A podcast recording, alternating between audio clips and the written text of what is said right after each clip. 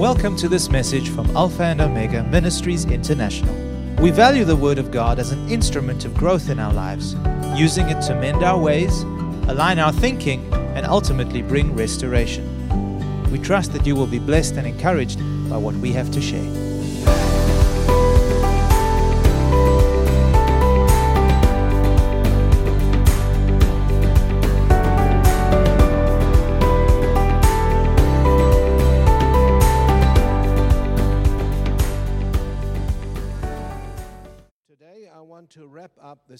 Series of teaching that we have been on since the beginning of the year.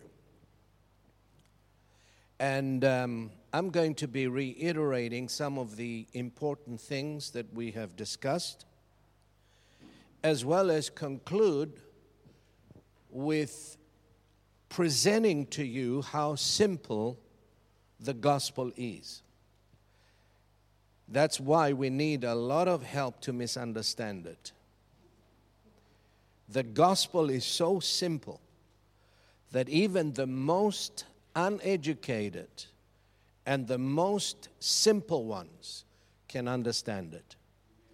Because once you understand the gospel, you really begin to live a life that is transformed and renewed and what Jesus called it the eternal life or the abundant life that He came to give us. So let's go back to the beginning when we began the series where we find Moses on the top of the mountain having a conversation with God. And we're going to read a few verses of scripture. Actually, we're going to go through quite a few verses this morning. And uh, let's begin with Exodus 33, beginning with verse 14. Remember, Moses is up on the mountain having communion and conversation with God, and this is what this is part of what they exchanged. The Lord said to him, My presence will go with you, and I will give you rest. Then he said to him, If your presence does not go with us, do not bring us up from here. Now, that, what a thing to say. God says, My presence will go with you. And then Moses says, Well, if your presence does not go with us. I mean, what does that, what does that mean?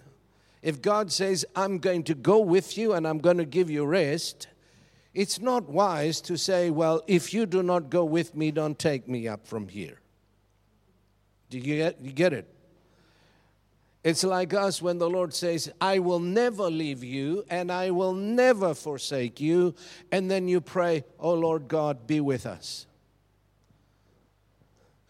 Does that make any spiritual sense to you? God already said, I will never leave you and I will never forsake you. So why not rather say, Lord, thank you for your presence? Thank you for going where I'm going because I'm going with you and you're going with me. Thank you for your divine protection. Thank you for your provision because you promised you will take care of me. Amen. So let's read. For, I, for how will it be known that your people and I have found grace in your sight, except you go with us? So we shall be separate, your people and I, from all the people who are upon the face of the earth. So the Lord said to Moses, I will also do this thing that you have spoken, for you have found grace in my sight, and I know you by name. And he said, Please show me your glory. Then he said, I will make all my goodness pass before you, and I will proclaim the name of the Lord before you, and I will be gracious to whom I will be gracious, and I will have compassion on whom I will have compassion. This is what prayer really is it's fellowship and conversation with God. It's not a one way street, it's not a one way conversation. Moses communicates and talks to God, and God talks to Moses. And remember, that's even in the Old Covenant. So it should be with us in the New Covenant more real that we should be able to share our heart with God. We should be able to talk to Him and then stop and listen to what He has to say. Amen? That's what prayer should be. But notice, when Moses asked, Show me your glory, God responded immediately and He said, I will make all my goodness pass before you. God's glory is the revelation of His nature. When you're asking for God's glory to be revealed to you, what we are asking is that God would show us and reveal to us His goodness, His kindness, His grace, His mercy, and all that makes Him to be God. That is the glory of God, the revelation of God's nature, God's goodness, God's power, God's tangible presence in our lives. And we have been teaching that this year, God wants us to focus on the development of our faith so that we may experience and taste more of the goodness of God, more of the glory of God more of His grace and mercy that is already available to us in Christ Jesus. Amen? You with me so far? Psalm 31 and verse 19. We've looked at this verse several times.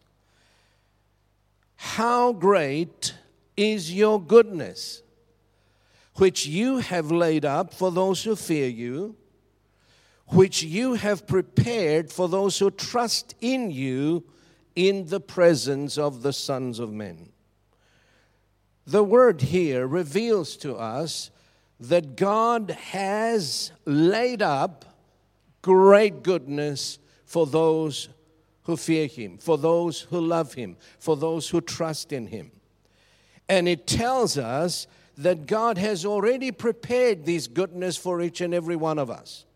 It's not a matter of God giving us because He has already given us all things that pertain to life and godliness.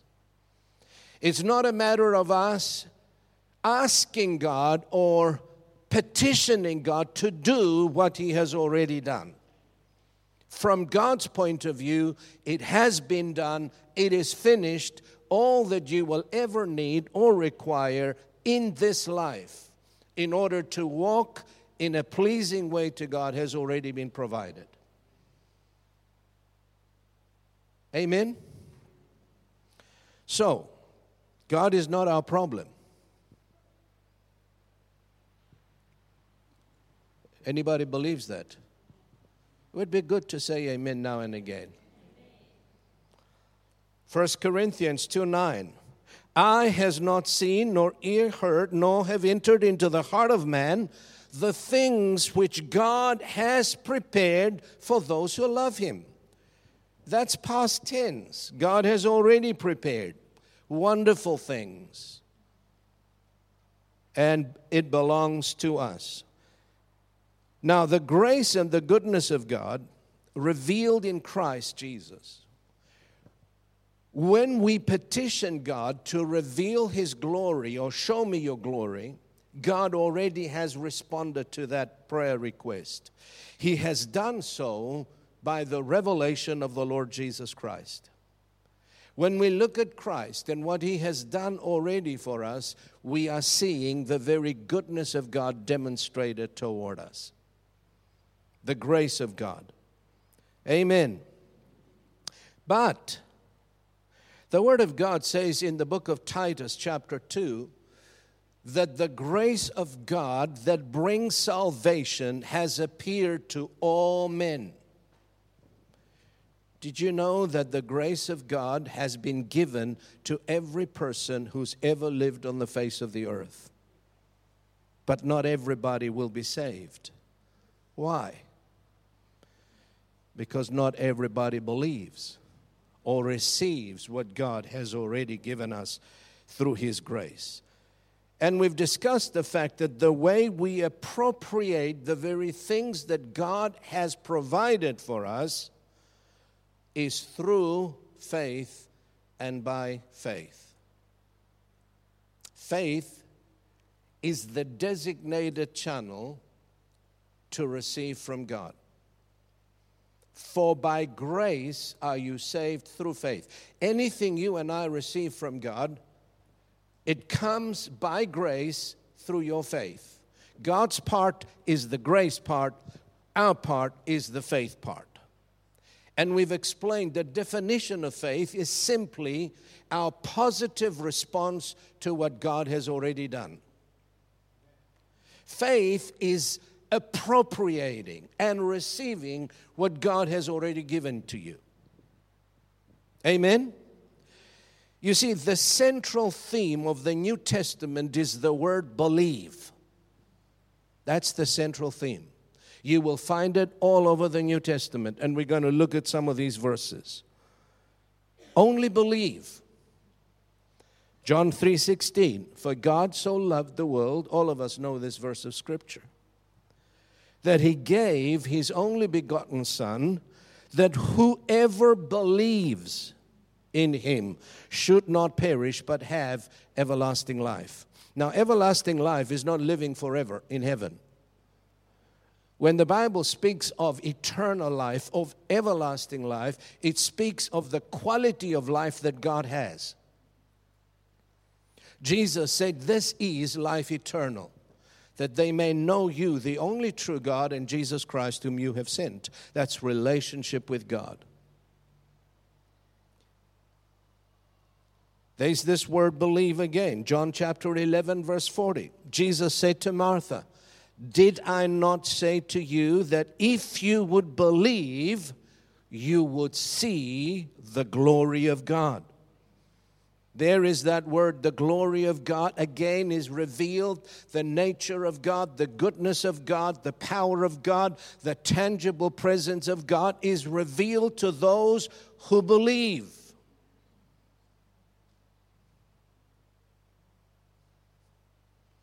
Let's go to another one Matthew chapter 8, verse 13. I'm establishing a fact here that the central theme of the New Testament is the word believe.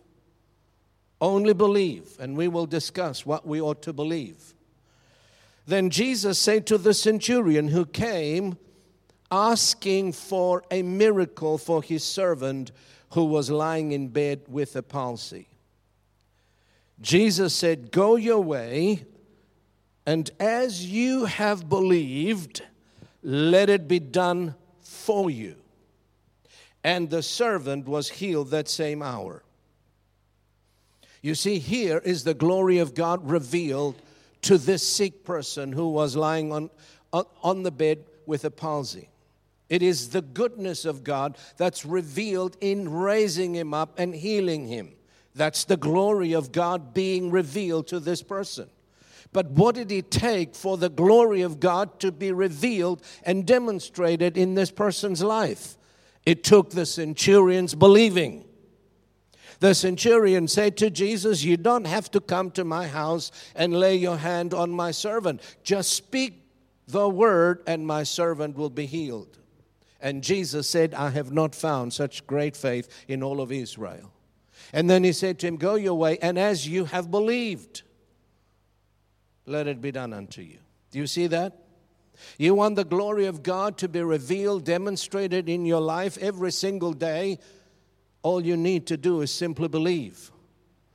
Believe the Word of God, believe the gospel of the Lord Jesus Christ because the gospel is the power of God to save everyone who believes, not just some people, but every single person who believes the gospel is the power of God to save, to heal, to deliver, to provide, to protect, and to meet your every need in this life. Simple, isn't it? Only believe. Matthew 21 and verse 22, Jesus is teaching on the subject of prayer. And he says, And whatever things you ask in prayer, believing you will receive. There's that word again. Believing, you will receive. As I said before, it would be wonderful if Jesus didn't put that word believing there and said, All things you ask in prayer, you shall receive. But there's that condition again believing. If you believe that you receive when you pray, you shall have it. Amen. Mark chapter 9, verse 23. You see, we have a choice either believe and receive, or doubt and stay without, or go without. Mark 9 23. When the father came to Jesus with the son who was uh, dominated or, or, or oppressed by an evil spirit of epilepsy, the father said to the Lord Jesus, Lord, if you, if you can do something about this, please help us. And Jesus said to him, If you can believe, it's not a, it's not a matter of whether I can or not can. It's a matter of whether you can believe or not believe. If you can believe, all things, how many things? Does that include healing for our bodies?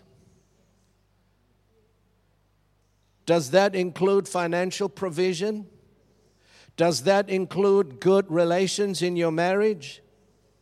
Amen. All things are possible. To whom? To him who believes. There is that word again, the central theme of the new covenant. Believe. Only believe. All things are possible to them who believe. Let's go on. Jesus heals the two blind men. Let's read the story. In Matthew chapter 9, verse 27 through to 29, when Jesus departed from there, two blind men followed him, crying out and saying, Son of David, have mercy on us. And when he had come into the house, the blind men came to him and Jesus said to them, Do you believe that I'm able to do this? You see, some people believe that God is able. Every one of us who has been born again believes that God is all powerful, that God is able. But how many of us believe that not only God is able, but God is willing to do it for you? Or God has already done it for you? Amen? It's easy to believe that God is able, but to believe that God is willing to do it for me, it takes responsibility. I have to take responsibility for believing. It's not all up to God. I need to believe. I need to exercise my faith. And I need to act on what I say that I believe. James says, faith alone, if it has no works or corresponding action, is dead. And many of us in the body of Christ have an intellectual faith, which really is not a, a heart faith, because heart faith not only believes, but acts on what it says it believes. Amen? Hallelujah. So, and when he had come into the house, the blind men came to him, and Jesus asked them, Do you believe that I'm able to do this? They said to him, Notice their, their response. There's no hesitation in their voice. Do you believe that God healed you 2,000 years ago? Then why do you act like you're sick? Hello? Do you believe that God met all of your needs when Jesus died on the cross according to his riches in glory by Christ Jesus? Then why do you spend your time worrying about what you will eat, what you will drink, whether you will have enough or not have enough? You see, it's not enough to say, I believe. You're going to have to act like you believe. Hello? Jesus said, Seek ye first the kingdom of God and his righteousness, and all of these things shall be added to you. Not taken away from you, added to you. God knows your needs even before you ask him. Amen? So they said, Yes, Lord, we believe. Then he touched their eyes, saying, According to your believing, according to your faith, let it be done unto you. This is the law of the Bible, the law of the New Testament. It's according to your faith that it will be done for you, not according to my faith.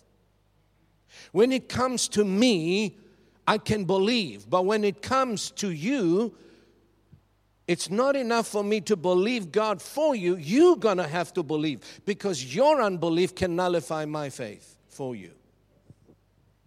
Amen? And he touched their eyes and he said, according to your faith. Ephesians chapter 3, verse 20. God is able to do exceedingly, abundantly, above all that you can ask or imagine. But it is according to something. It is according to the power that is at work within us. And we've discussed that this power that is at work within us is called what? Faith, resurrection power. Did you know that the same power that raised Jesus from the dead dwells within you and I by the Holy Spirit? It's not a, it's not a less power, it's not a different power, it's resurrection power. It's within us. Amen? Imagine that. You, you carry within you, wherever you go, the power that raised Jesus from the dead. But our heads don't know it yet. So, if that power is going to be released from our spirit man into the natural world, where it can touch people's lives and make a difference, it has to pass through the mind. The mind is the valve that releases the power of God. That is why, if we remain with an unrenewed mind, the power that is within us will stay within us and will never be released into this natural physical world to do the works of God. Someone gave this illustration. He said, Imagine a pipe of water above you, and it's, it's plugged into the faucet. The water is running, and right above your head is a valve. And the, and the pipe goes right to the other side and, and, and releases the water that is flowing from the mainstream into outside. But the valve that controls and governs the amount of water that is released is the renewed mind, the soul. You get it? That is why it's so important to study the Word of God and find out what God has already given us and renew our mind so that our mind can be in perfect agreement with our spirits. You see, wrong thinking will limit the very power of God within you. Wrong thinking and wrong speaking. Hello? Let's move on. According to your faith. Here in Acts chapter 16, verse 30 and 31, the jailer brought Paul and Silas led them outside of the town when, uh, when they sang, and, and the story is they praised God. The, the foundations of the jail were rocked, and the prison doors were opened. And the jailer was so scared that the prisoners would run away and it would cost him his life. Paul shouted out to him, Do yourself no harm, we are all here. And then he led them out of the city and he asked them this question Sirs, what must I do to be saved?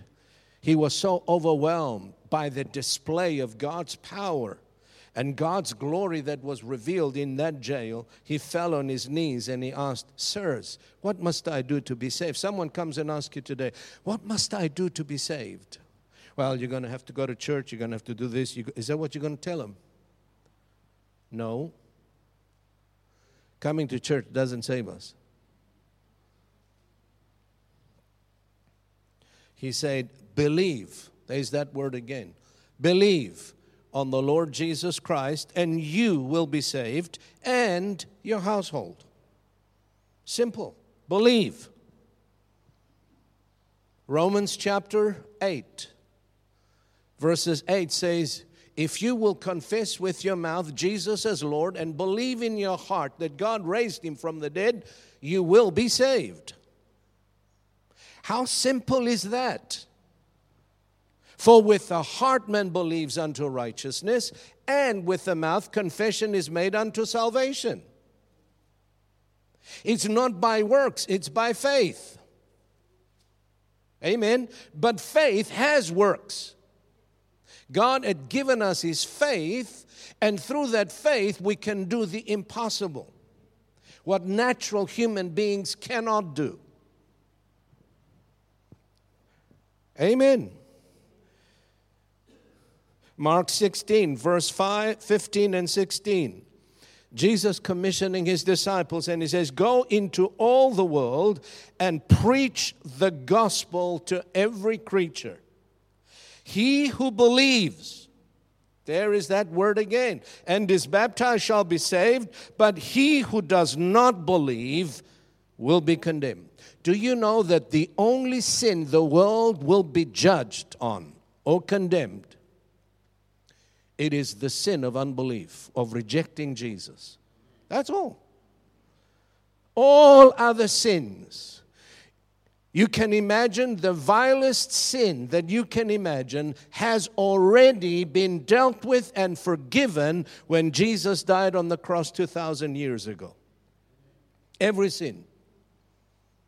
The only sin that people will be judged by and condemned it is the sin of rejecting what Jesus Christ has done for them only. That is why Jesus said, when the Holy Spirit comes, He will convict the world of what? Not the believer, the world of sin. Why? Because they do not believe on me. That's a revelation the world was reconciled to God through the death of the Lord Jesus Christ. God is not angry anymore.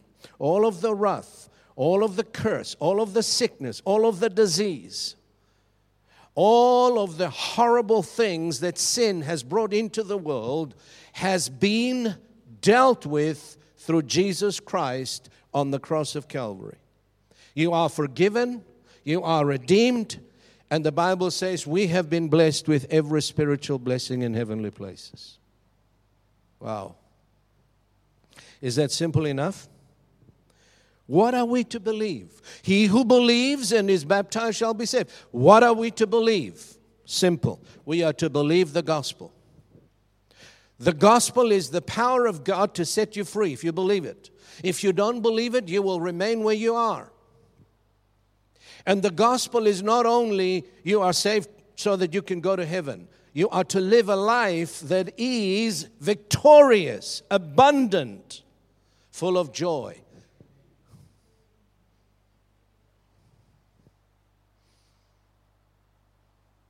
What are we to believe?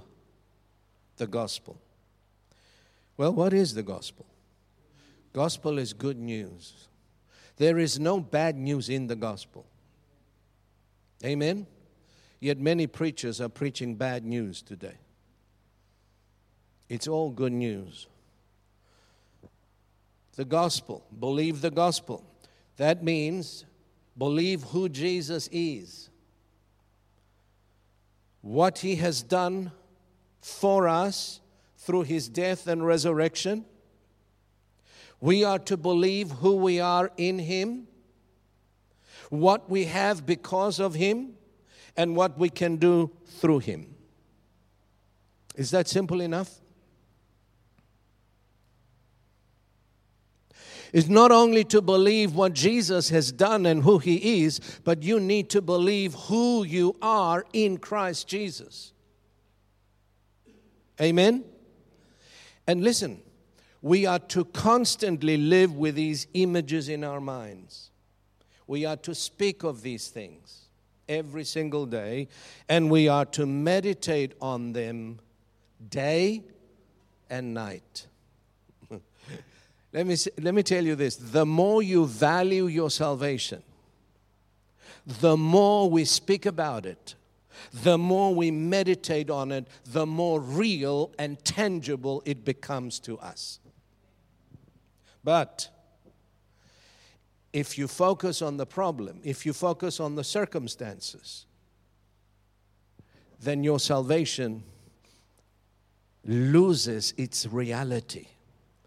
Because the principle is this what you focus on and what you meditate on, it becomes bigger than your what already Christ has done for you. Why do you think the Lord says you will meditate in my word day and night? You got to spend your time discovering and finding out what Jesus has done for you and for me. And what it means to us today. That's why the early disciples had such a revelation of the love of God and what God has done for them that everything else seemed so insignificant and unimportant in their lives. They had so much joy in their lives, they had so much courage and boldness because of this revelation of what God has done for them in Christ. They ran to their deaths singing and praising God. Why?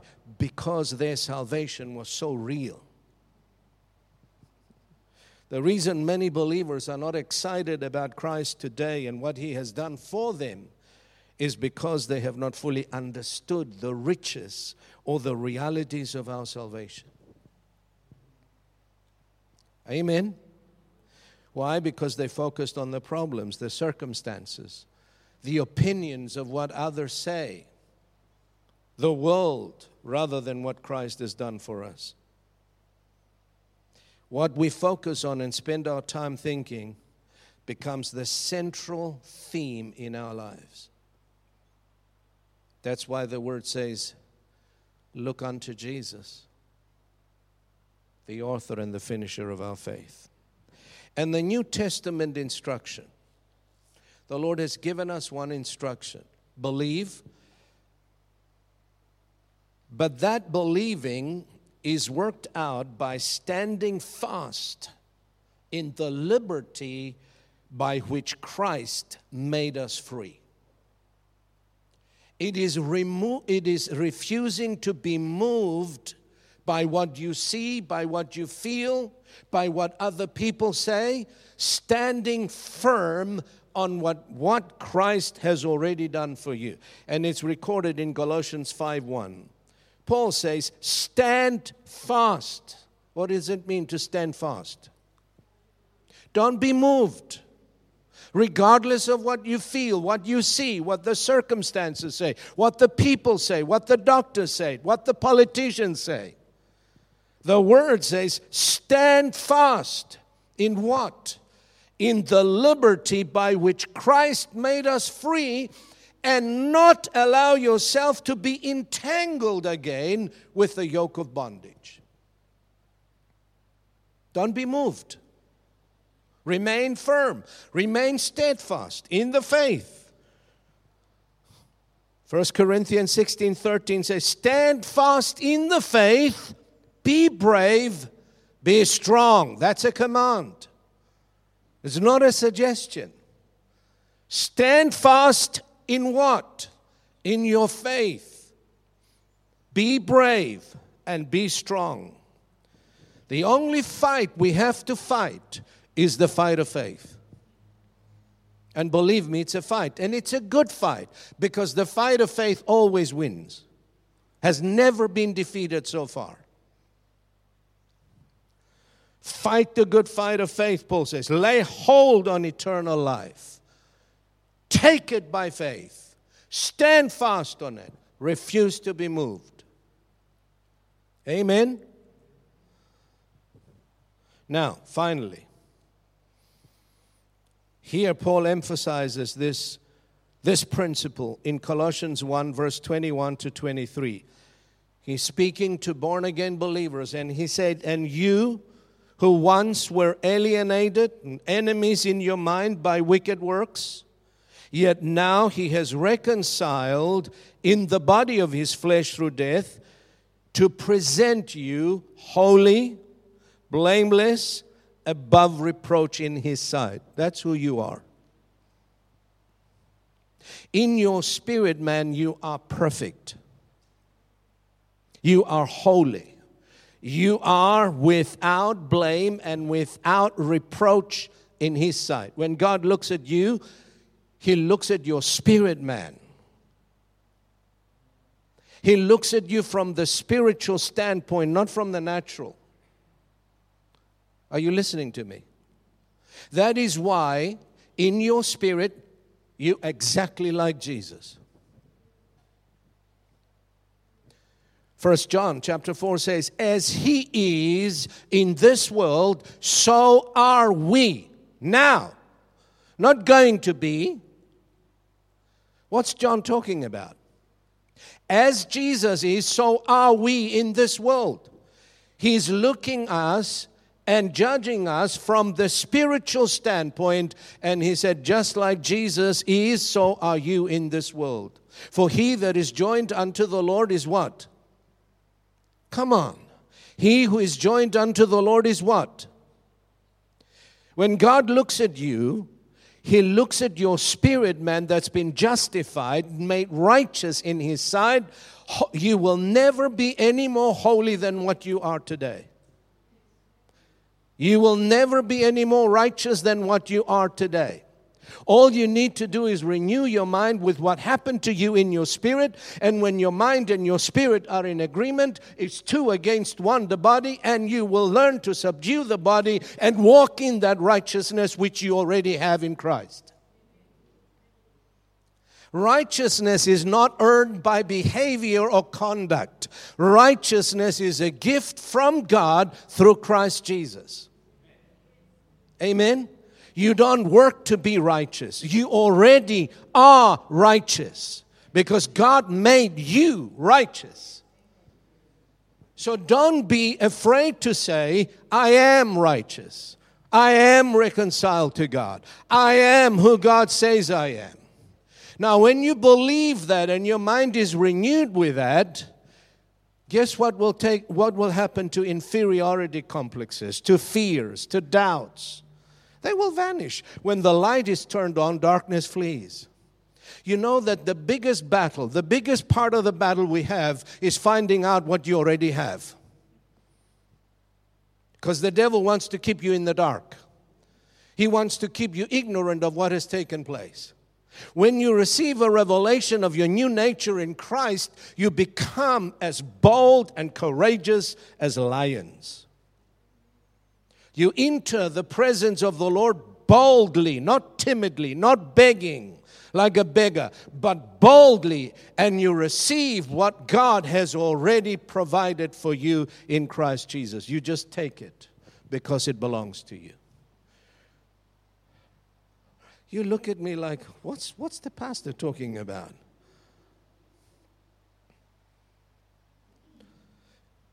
You believe these truths, it will kill the accusation and the accuser in your life.